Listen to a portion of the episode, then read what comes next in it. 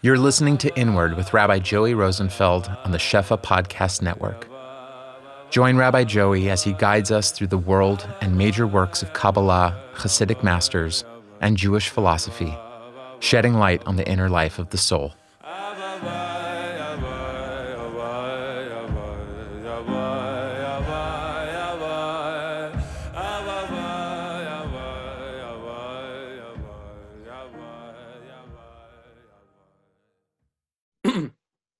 Okay, so tonight, Bezras Hashem, we're going to be continuing with our series of Shirim on the inner world of addiction. And the title of this week's class is going to be Brokenhearted. Now, brokenhearted is a rough translation of the Hebrew term Lev Nishbar, a broken heart. And what we're going to see in this week's class is something that we already spoke about in the first two classes that when it comes to being metapel, when it comes to dealing with the soul of an individual, and the soul of the individual includes the the hanefesh as well, the forms of soul illness, of mental illness, the illness of the mind, with all of its physiological and neurobiological propensities, is still, at least for our purposes, going to be considered choyli hanefesh, an issue that is not necessarily physical, but an issue that can be referred to almost as a spiritual issue or an issue of the spirit, of the soul, of consciousness, of the mind. Now, when we spoke in the first year about the famous Ramban, Nachmanides' statement regarding the bitter waters and Moshe Rabbeinu's ability to sweeten the bitter waters with a bitter tree, to show that the way that Hashem cures something is not from elsewhere, as if there's a sickness and then the sickness needs a cure that comes from an entirely other place of a makom acher, but rather that when Hashem speaks about curing illnesses, when Hashem speaks about curing the marirus, the bitterness, there's a sweetening of the bitterness through bitterness itself.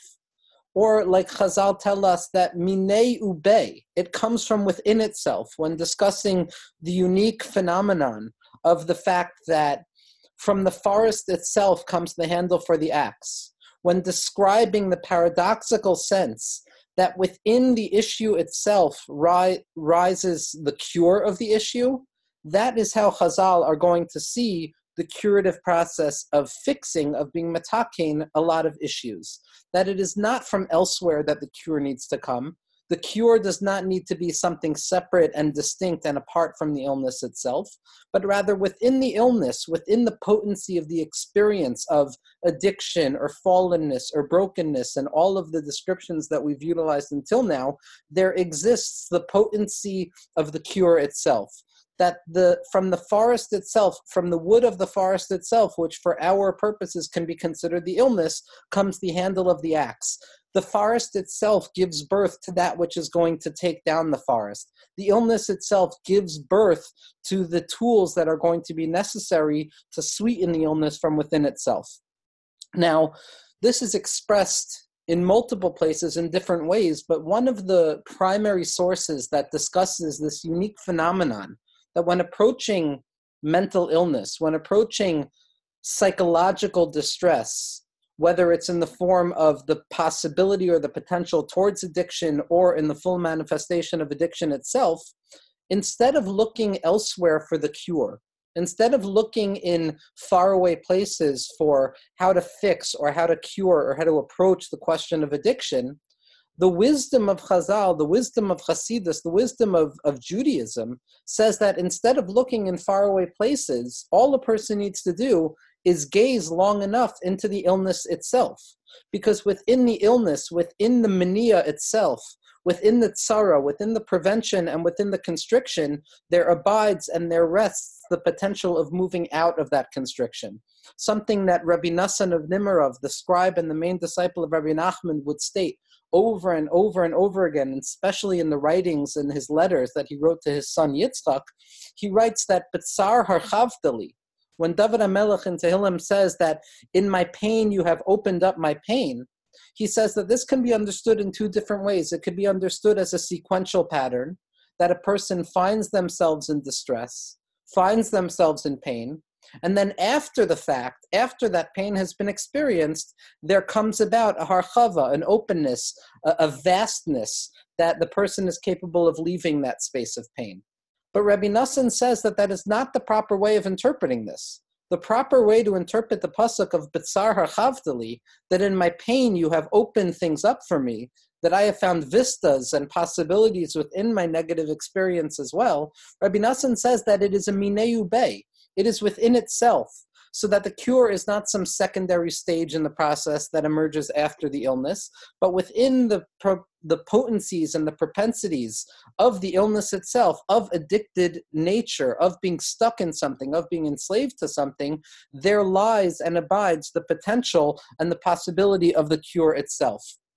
Now, what we discussed last week was the type of soul, the type of neshama, the type of archetypal making that finds itself stuck within the interiority and exteriority of addiction. When I say exteriority of addiction, I mean addiction in all of its physical manifestations with the symptoms of abuse, misuse, substance dependency, and eventually the horrific and abject experience that the addict experiences. And when I say internal, what I'm referring to is what I've described as the possibility or the potential towards addiction. Because in spite of the fact that not everybody is addicted, everybody as human being, quote human being, lives with the possibility of becoming addicted. Because, like we said in the shir last week, addiction is nothing but the response to a spirit or a soul or a personality that seeks more from this world than this world has to offer. And therefore, they find themselves stuck in broken promises of substances and toxic entities that provide a feeling of well being that the individual cannot find elsewhere. In this week's shir, when we discuss brokenheartedness and the aspects of the personality that find themselves stuck in addiction, we're going to really be highlighting very strongly this teaching that we started off with from the Ramban, from Nachmanides, that when approaching addiction, or really any of the potential forms of psychological distress that lead up to addiction or are representative of addiction in the sense that it's a bechina, it's an aspect of addiction, what we're going to find is that very often when we understand the pegam, when we understand the issue, when we understand the sickness itself, we are already accessing the tools that will be needed to exit the issue. That within the phenomenology of addiction itself, the individual can find the relief and the recovery opportunities from within addiction from addiction. That within addiction, within the lived experience of addiction, within the worldview of the addict, there lie certain behavioral patterns, certain attitudes that in and of themselves have the ability of elevating a person out of the space of addiction and giving birth to an experience of chayrus, of freedom, and emergence out of the abject nature of addiction into the expanses of possibility and recovery. Now, one of the places this becomes most clear is in the teachings of the Baal Shem Tov. And really, these teachings of the Baal Shem Tov are based in the last Mishnah in Sefer Yetzirah, where it says that Ein lamala me'oneg ve'ein lamata me'nega. There is nothing loftier, there is nothing higher than the experience of oneg, which can roughly be translated as pleasure, but it doesn't simply mean pleasure in the craft sense of the word in terms of physical or bodily pleasure, but it means pleasure in the most psychoanalytic sense of the word in terms of the number one or most essential drive that pushes human experience. There is a long standing machlokas, an argument amongst the different tzaddikim and Chabad Hasidus in particular, especially the Alter Rebbe and the Rebbe Rashab, as to what is the crowning space, what is the most fundamental space within human experience. Is it the space of ratzon, of desire and will, or is it the space of ta'anug, of pleasure and joy? Now, either way you look at this machlokas, ta'anug and pleasure seems to be the engine that drives most of human experience that what we seek in life is the pleasure principle. We seek to find relief from the conditions of this world. We seek to find enjoyment, not simply physical enjoyment, but an enjoyment that speaks to the soul itself. So, ein lamala me oneg, there is nothing higher than oneg, ve'ein lamata me nega, but there's also nothing lower than nega. Nega, which textually speaking represents sara'as, leprosy, but spiritually speaking represents the condition that any individual finds themselves in where because of this condition, because of this abjectness, where a person is forced to confront the illness of their spirit and their body, the individual is cast out beyond the community, cast out beyond the space of human interaction into desolation, into isolation and loneliness. This nega, this nega tsara'as, this, this blemish of the spirit, this blemish of the mind, which can be used as a metaphor for any type of illness for which we have no cure yet because it remains part and parcel of the human condition. This is the polar opposite of oneg. Ein lamala me oneg, there is nothing higher than oneg, ve'ein lamata me nega. Now, what the Baal Shem Tov and his students point out, that this equation is not simply happenstance, but the truth of the matter is that oneg and nega share the same letters they share the same building blocks, the spiritual building blocks that make up the word oneg, the ayin, the nun, and the gimel, also make up the word nega. That the conditions and the spiritual building blocks and the phenomenological experiences of the psyche in this world that make up the primal experience of pleasure in its truest sense are the same constituents, the same constitutive elements that comprise the experience of nega, of deprivation and despair, an abject an abjectness where a person finds themselves cast out into desolation and isolation, coming to show that these two poles of experience, this bipolarity of our lives, are not two separate entities, but they are part and parcel of the same experience. And very often it is dependent on our interpretation and our way of forming the letters and forming this experience that gives birth to how we react to it.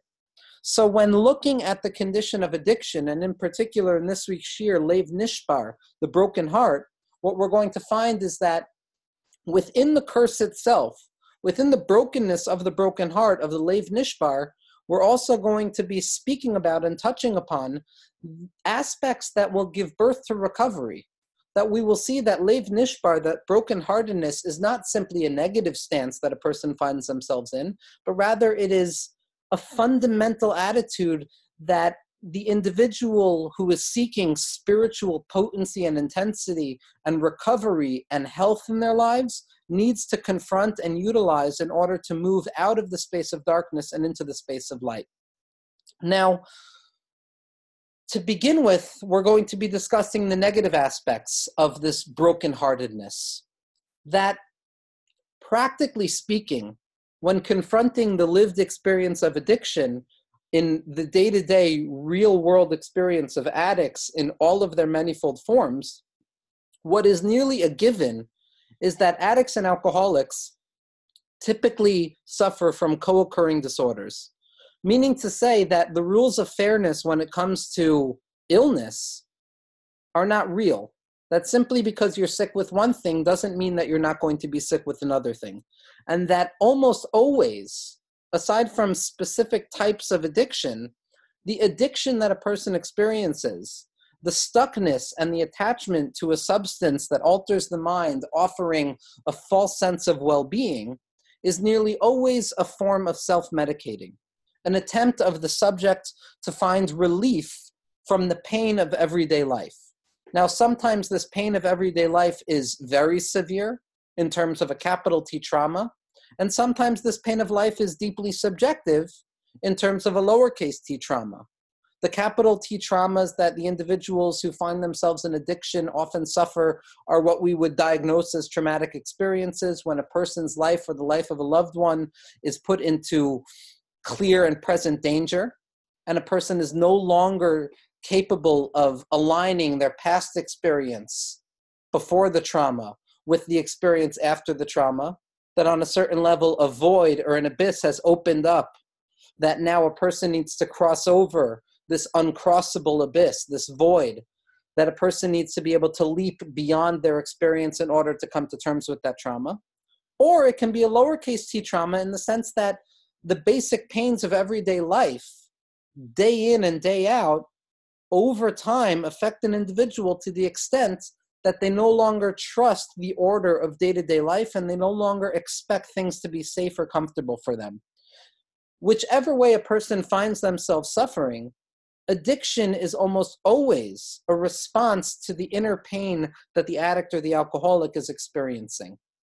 Meaning to say, the issue of addiction has much less to do with the drug of choice or the object of choice or the behavior of choice or the thought pattern of choice that a person is stuck in, and much more to do with the experiences of that individual that have led them to seek relief from day to day life. So the question of addiction is not so much why are you seeking escape in these behaviors that are destructive, because that's obvious to a certain extent. All addicts and alcoholics experience a certain level of pain. And addiction or substance abuse or any type of addiction or the potential towards addiction is always already a response to a certain amount of pain.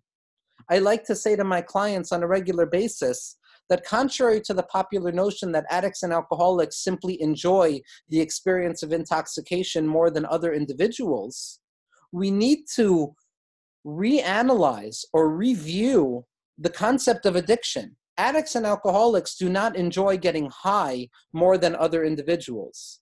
Addicts and alcoholics suffer in sobriety more than other individuals. Being aware, being self aware, being in touch with themselves for whatever reason is simply more painful, and therefore they seek out relief and hope in other substances, in other attitudes and other ideas, or in the abject sense of the word, it becomes drugs and alcohol. Now, when we speak about co occurring disorders, what we say is that almost every addict or alcoholic, in a general sense, experiences at least some form of mental illness. Now, for the sake of our discussion, when I speak about forms of mental illness, whether it be anxiety or depression, I am not speaking diagnostically. I am not attempting to describe the diagnosis of individuals. When the DSM 5 or the Diagnostic Statistical Manual or the world of psychiatry as it exists nowadays in 2019 discusses anxiety and depression, it is my clinical and personal opinion that each and every person, quo human being, being born into this world is already enough of a reason for a person to experience a basic level of anxiety and depression. When a person experiences the symptoms of anxiety and depression to the point that it begins interfering with their lives, at that point, the discussion with regards to diagnosis and treatment and possible medication begins.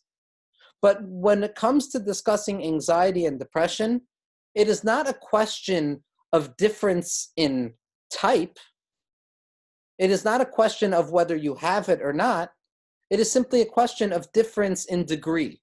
Each and every person, quo human being, experiences a certain level of angst, a certain level of melancholy, a certain level of brokenness, simply as being a creature in this world where suffering abides to an extent that is much larger than enjoyment.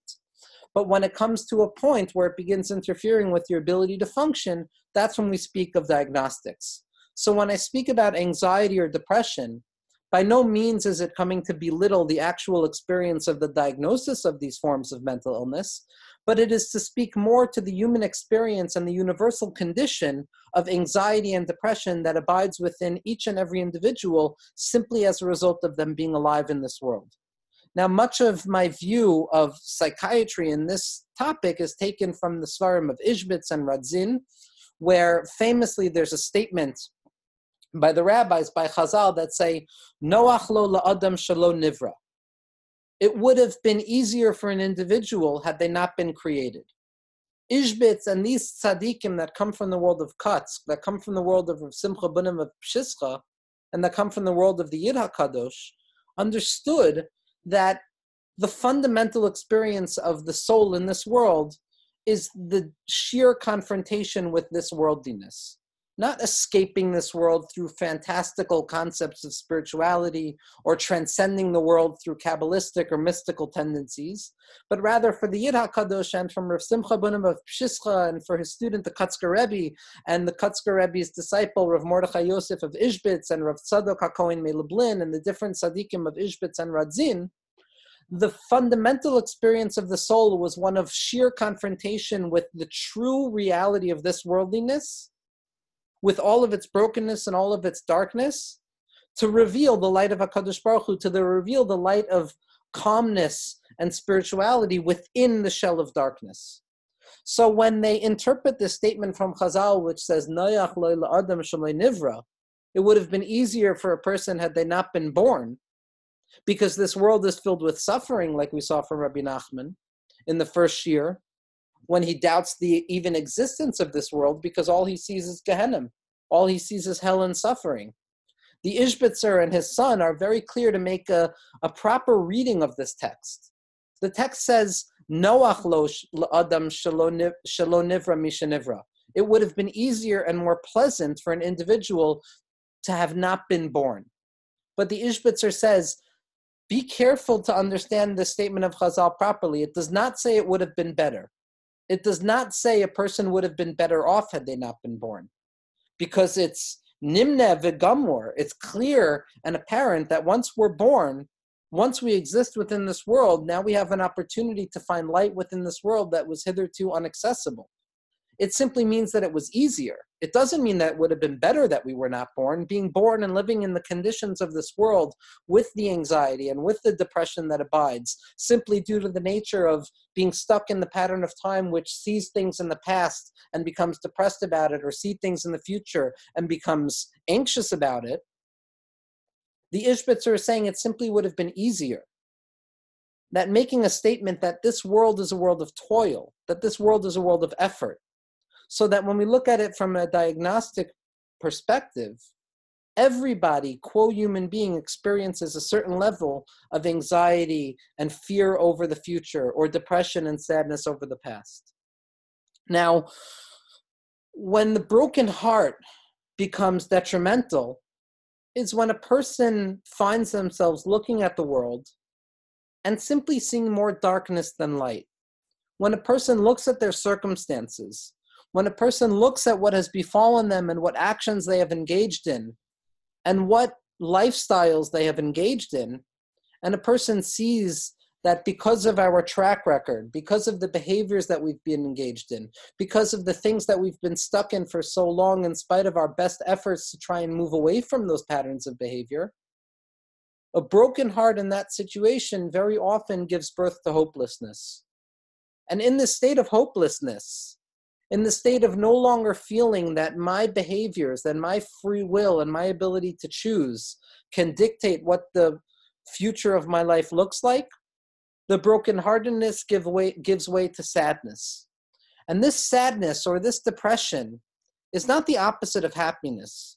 It's not that a person doesn't have something to be happy about, but rather it is the condition where a person lacks the ability to feel alive when atzvus and sadness and depression take root of a person because of what they see in the world, or because of what they see in their personal lives, or because of what they see in others around them, when that gives birth to an atzvus, when that gives birth to a constriction of the self, a concaving of the self internally, whereby the self loses hope in the possibility of hope, that is when atzvus, that is when this broken heart is not going to be beneficial. When a person lives with that brokenness, when a person looks at the world and sees more darkness than there is light, that is when a person's sadness, that is when the depression that keeps a person stuck in their behaviors is detrimental, dangerous, and quite possibly the number one root cause of the issues that a person gets stuck in. That when a person loses hope, when a person is miyayesh, as Rabbi Nachman would refer to it, when a person loses hope in the possibility of changing for the better, of elevating experience from the level that it is at right now to a level that is better than what is right now, that is when a person gets stuck. And that stuckness, that brokenness where a person, instead of the possibility of seeing openness and hope in the world, find themselves only looking at the shattered, broken parts of Shvirat HaKelim, of the souls of chaos that we discussed last week, that is when this personal attitude leads to a darkening of the self. And when a person finds themselves in that position, when a person looks out unto the world and sees darkness and pain and suffering, both personal and collective, at that point, the attempt to self medicate, the attempt to escape, the attempt to rip a certain level of pleasure from this world and our lives is quite reasonable. When a person suffers from this baseline level of anxiety and depression, when a person lives with the anticipatory fear of the future, the unnameable condition that is anxiety that says something is wrong.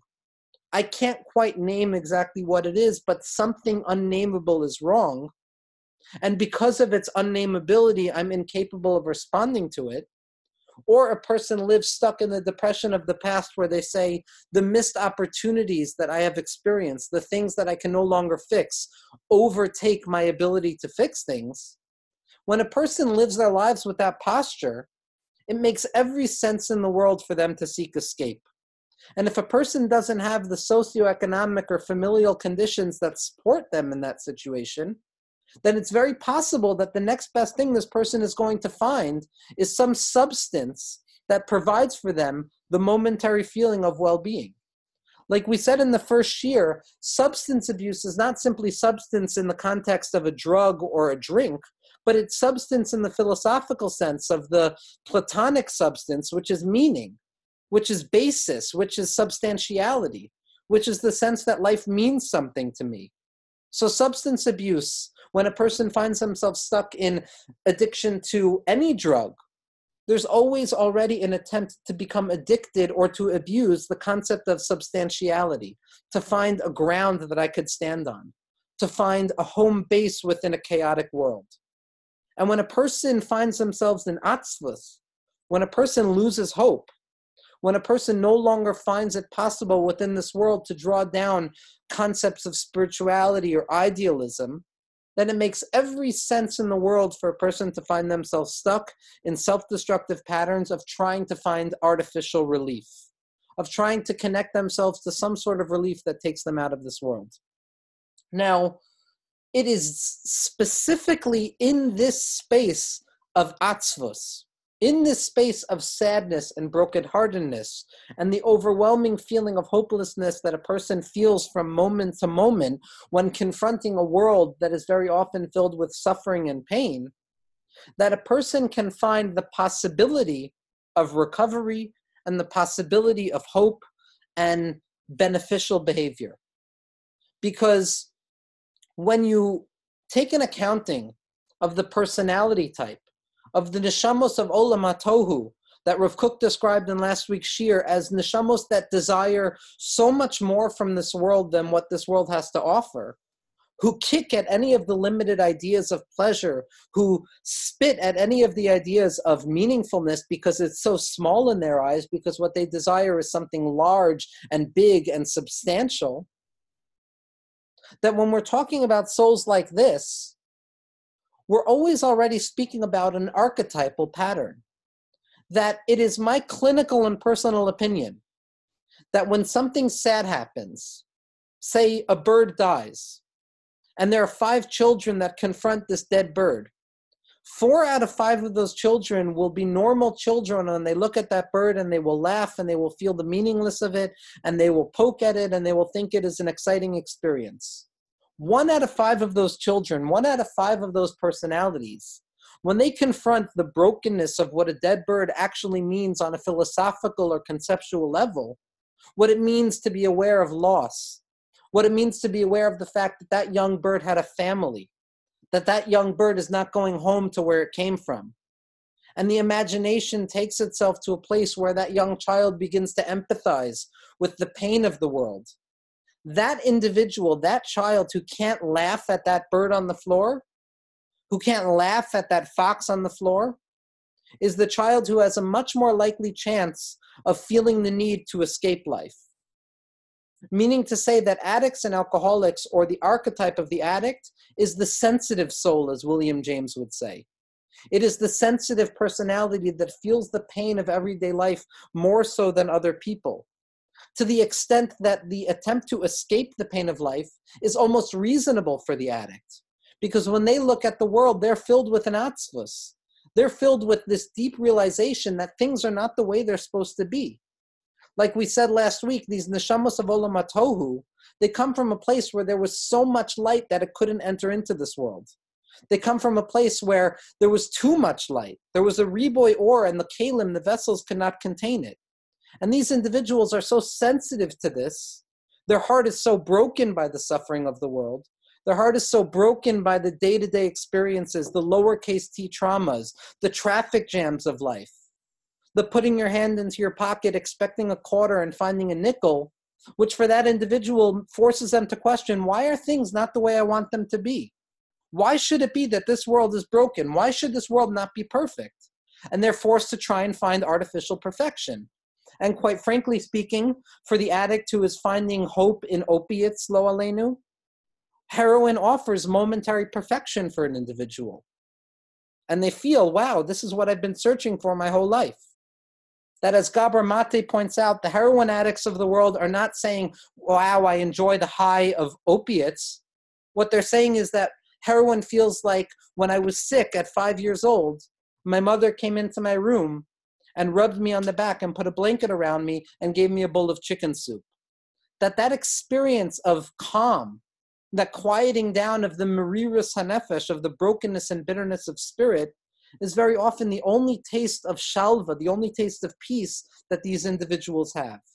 And each and every one of us on our own particular level, in spite of the fact that we don't find ourselves stuck in these patterns of addiction, understand this experience that there are things that we become stuck in, that there are behaviors and attitudes and thoughts and patterns of emotional distress that we get stuck in, and ruminations and obsessions simply because they make us feel a little bit better in this world.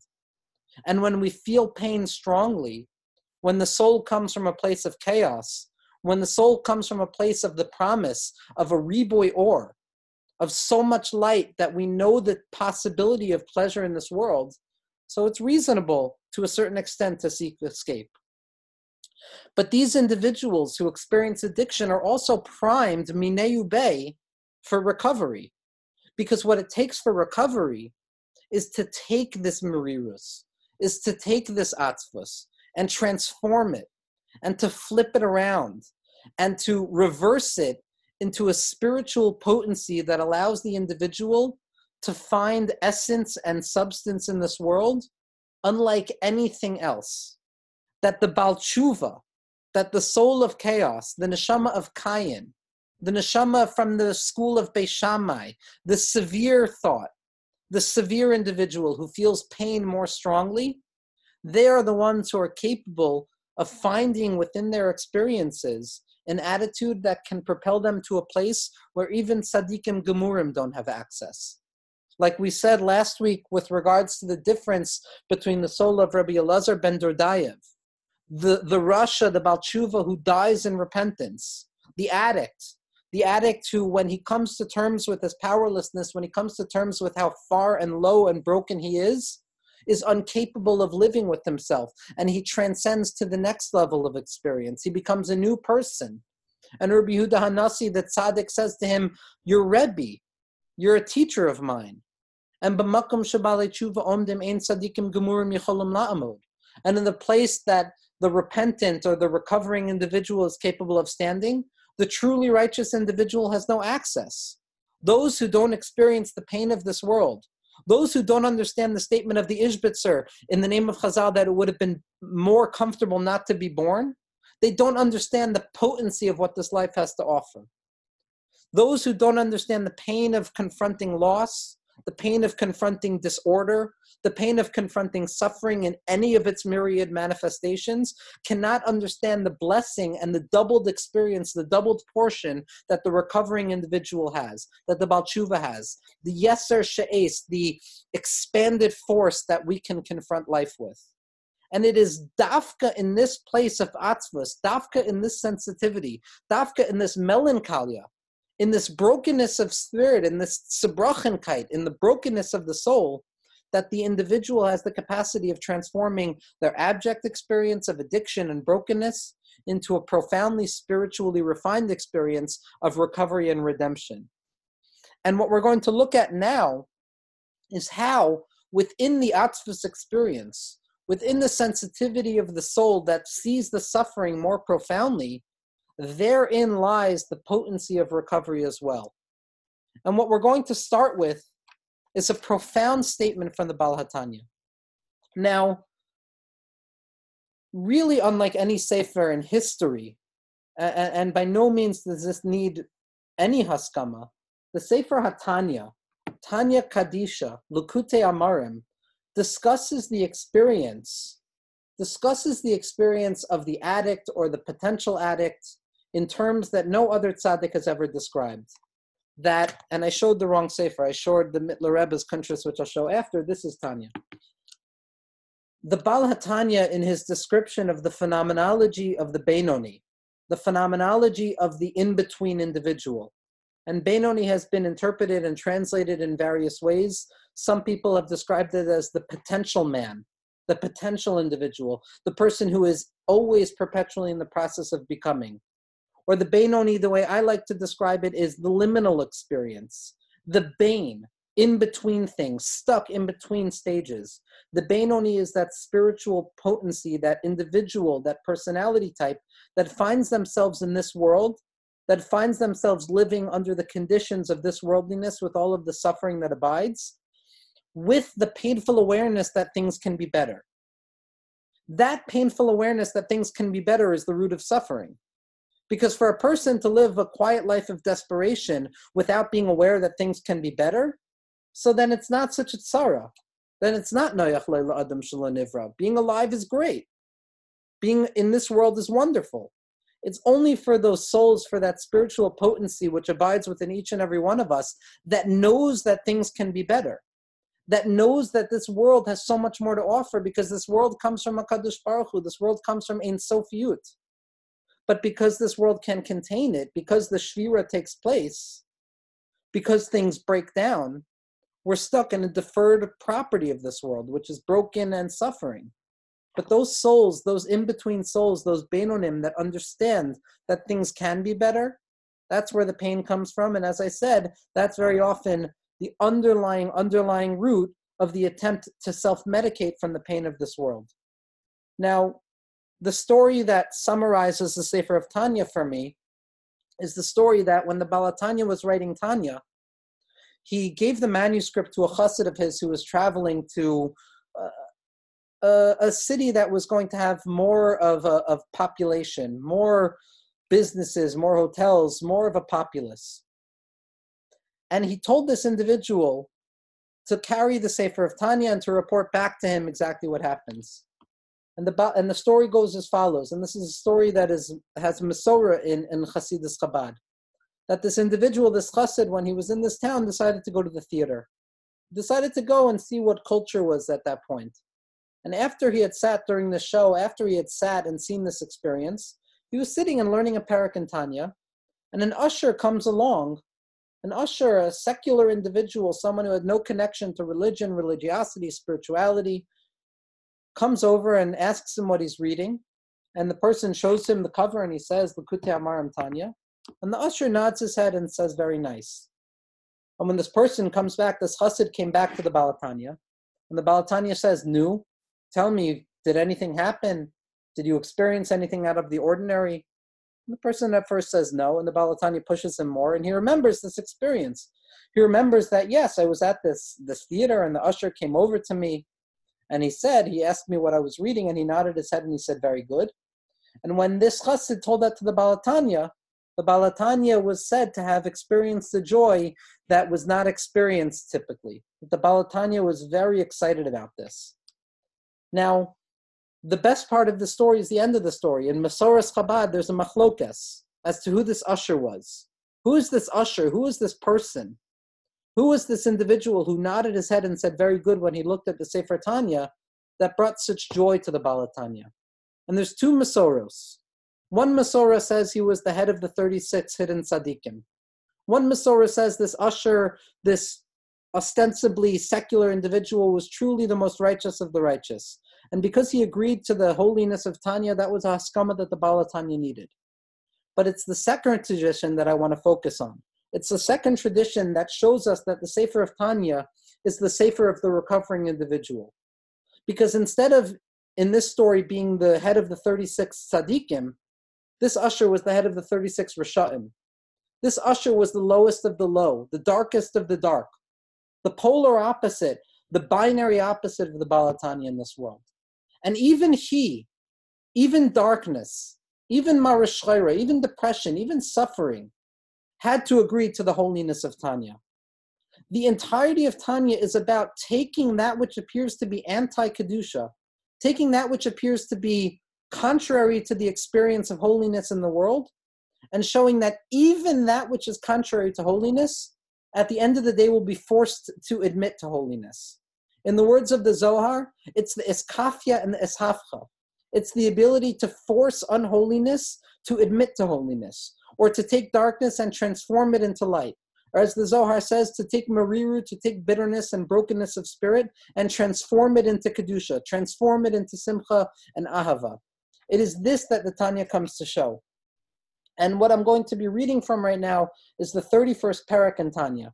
The 31st parak, which looks at this condition, which looks at this condition that so often leads to the addictive possibility of being stuck and desiring comfort from a world that feels painful, where Daika specifically, the Balatanya finds redemption and relief. The Balatanya says as follows after describing in a few lines the danger of atzvus, the danger of depression, the danger of feeling hopeless in this world, the danger of coming into contact with yeyush, of suffering, the Balatanya says as follows. He says, but when a person applies these attitudes to themselves in a spiritual sense, when a person feels broken and bitter within themselves, not because of some external broken cause, but because of the internal nature of themselves, the Balatanya says as follows. He says, Afal Pikain, Afal Pikain, nevertheless, Harekachi Hamida, La'akafia L'sitra Achra Bimina Vidugmasa, that in spite of the brokenness, in spite of the bitterness of spirit, this is the attitude that we need to develop in our lives, in this world, is that we need to fight the sitra achra. We need to fight the underbelly, the hither side of our experiences, the darkness of this world with its own weapons. We need to sweeten the bitter with the bitter itself. Like Chazal say, Minei ube avo l'shade benargo upagabo kiyotzebe. That from the forest itself comes the handle for the axe that the forest, which is representative of the illness, of the merirus, of the atzvus, from within atzvus itself comes the solution to atzvus.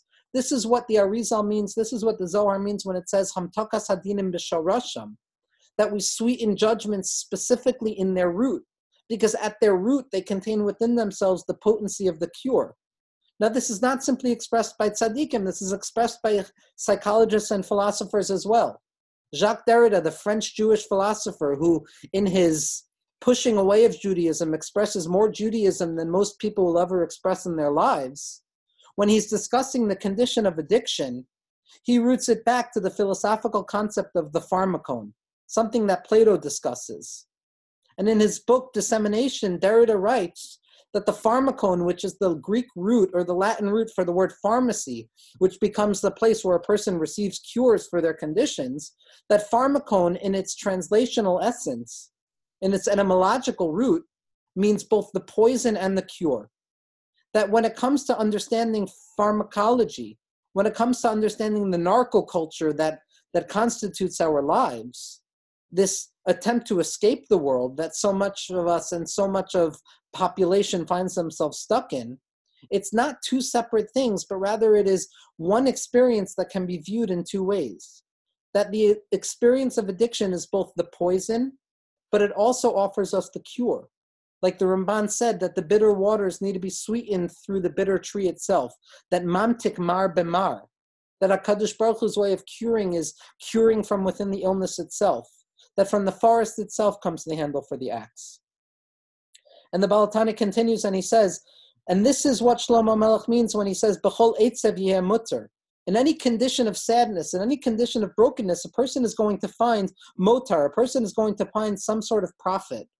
That in spite of the fact that it's a negative experience, one that forces a person to confront the brokenness of reality, it also offers a doubled portion, an ability to find within that experience a gift of recovery and a gift of more life.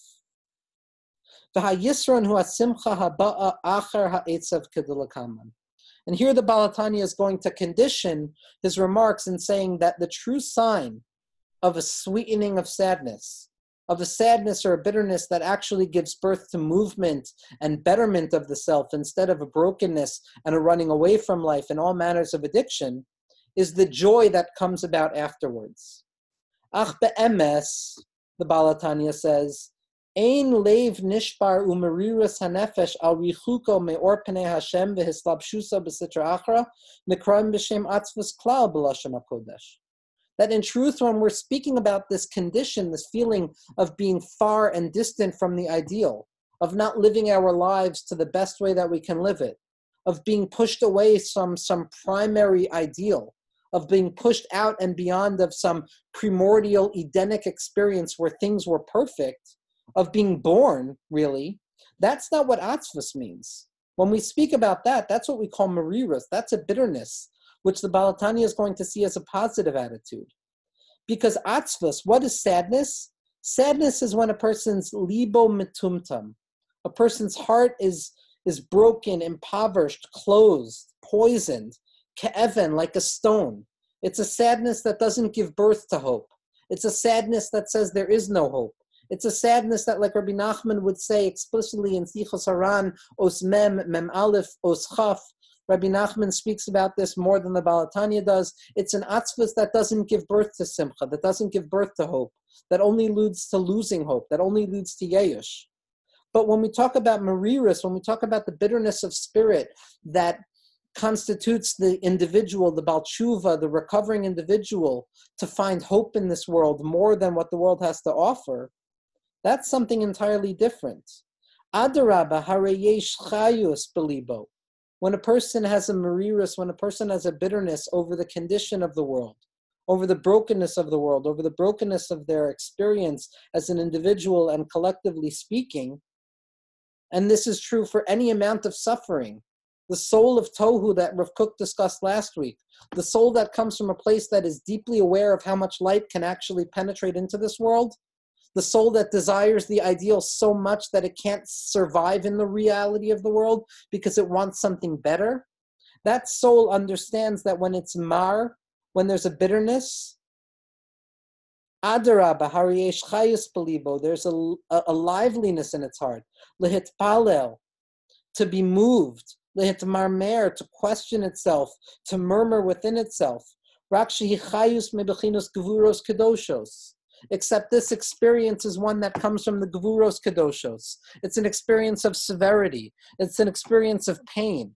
But this pain and this severity is one that touches the kernel of the soul more than joy does. Like the Rebbe Rashab says in Shasha Hekdimu Taf Ayin Reish Beis, he says something remarkable. The Rebbe Rashab says, following his great great grandfather, the Baal HaTanya, he says as follows: "Dezehu klal gadol." That this is a general principle. Ditzar umerirus hanefesh magia lamala meoinek hanefesh. That the pain and the bitterness of the soul reach a place that is loftier than the pleasure of the soul. Digam bechinas oineg atzmi eno magia ba'atzmus hanefesh kemotzaru merirus me'ayepuch because even the truest form of pleasure, pleasure from spiritual concepts, pleasure from spiritual concepts, and psychological concepts. That doesn't touch the essence of the soul like the bitterness of the soul does. Like the pasuk says, "Min hametzar karasi," that I call out from within the constriction of myself. Min hametzar v'hadoichek dafka, from within the constriction and the suffering of myself, specifically That which pains the individual because of their distance from the ideal, because of their distance from the way the world actually should be. Specifically, this experience of merirus, of bitterness, of the feeling of why is the world like this and not the way it's supposed to be, which animates the experience of the addict and gives them the possibility of recovery, this is specifically what gives them pain. The distance from godliness, the distance from the ideal. And when we experience this condition in our soul, this brokenness, this bitterness within ourselves, that's what gives us the ability to connect to God in a deeper way. And the Rebbe Rashab says as follows somebody who needs to jump over a large pit. In order to jump over a large pit, a person needs to deepen their experience, collect themselves, gather strength from the deepest recesses in their lives, the deepest recesses in their personalities to overcome this mania, to overcome the brokenness, to overcome the void and the gap in their lives. To run away from the brokenness, to find light in the brokenness of the world, is to utilize a deeper expression of the self, one that comes from the Marirus, one that comes from the Marirus that in its essence comes from the root word of Ram, of elevation that it is daika specifically in our sense of the brokenness of things, the sense of the unfairness of things, the asymmetry of the world, the suffering of the world, the shattered vessels of the world, like we discussed last week, that's what gives birth to the teshuka. That's what gives birth to this deep desire of the addict or the potential towards addiction to find hope within their experiences. And in this sense, we can begin to understand the famous statement attributed to the Kotzker Rebbe in the name of his Rebbe Rav Simcha Bunim of Pshischa, She'ein davar shalom yoter melev nishbar. Like Naomi Shemer writes in her song based on the Kotzker Rebbe, that there is nothing more whole than a broken heart. Why is there nothing more whole than a broken heart? Because it's specifically in the recognition of brokenness of this world the recognition of the fact that things are not the way they're supposed to be, that the Mashiach has not come yet, that the ideal has not been realized, and things are broken still, that is what gives the person the ability to open themselves up to the possibility that we need to yearn and desire for more. That this Marirus that suffers because it doesn't have what it wants, that is the primary condition of the Eved Hashem. That is the primary condition of being a human being what recovery teaches us, what 12 steps teaches, is that the bitterness and the brokenheartedness of recognizing that we are limited and broken human beings is the fullest expression of being a human being. That the hakara of our lack, like we're going to discuss next week, that the recognition of our deficiency as a human being is part and parcel of what it means to be a human being. It is not some accident. It is not some bidi eved that needs to be deferred, but rather it is in and of itself the truest expression of the soul. That it is the hunger, it is the desire, it is the yearning for something much more than this world has to offer, which is very often the deepest expression of the spirit. But when it gets caught up in this worldliness, in the poisonous toxins that offer a semblance or a lie of comfort, that's when it becomes addiction. But when we can redirect, like Carl Jung wrote in his letter to Bill W., the founding father of Alcoholics Anonymous, like we discussed in the first year, when he writes that the addict or the alcoholic doesn't want to get high. They don't want to feel good. What they want is wholeness. What they want is a feeling of being okay in this world, and all they find is suffering. So when we talk about Lev Nishbar, when we talk about the atzvus that a person feels when looking at the world, yes, on the one hand, this is the poison, it's the marirus, it's the bitter waters that lead a person to seek artificial sustenance and artificial joy in this world, but it's also the propelling agent that allows the individual to force themselves to seek benefit and seek comfort and seek meaning in the darker areas of life, in the gavuros of life, like the Balatanya says. They are the individuals who are capable of taking the marirus, of taking the brokenness and bitterness of this world and being mahapechet to light. And like we saw in the entirety of our shiurim on Rav Kook and the Leshem, this is the purpose of creation. The purpose of creation is to bring light down specifically into the areas of darkness itself. Now, next week, Bezras Hashem, what we're going to be discussing is where this bitterness comes from. what is the ontological root of this bitterness? And we're going to see in the writings of all of our tzaddikim that it comes from the hakara sachisaron, the recognition that simply as human beings, quo human beings, our perfection, paradoxically speaking, is our acceptance of our essential lack. That it's only when we realize that we're imperfect and we will always be imperfect that we reach the level of perfection which allows us to continue yearning and to continuing desiring for something holy and sublime.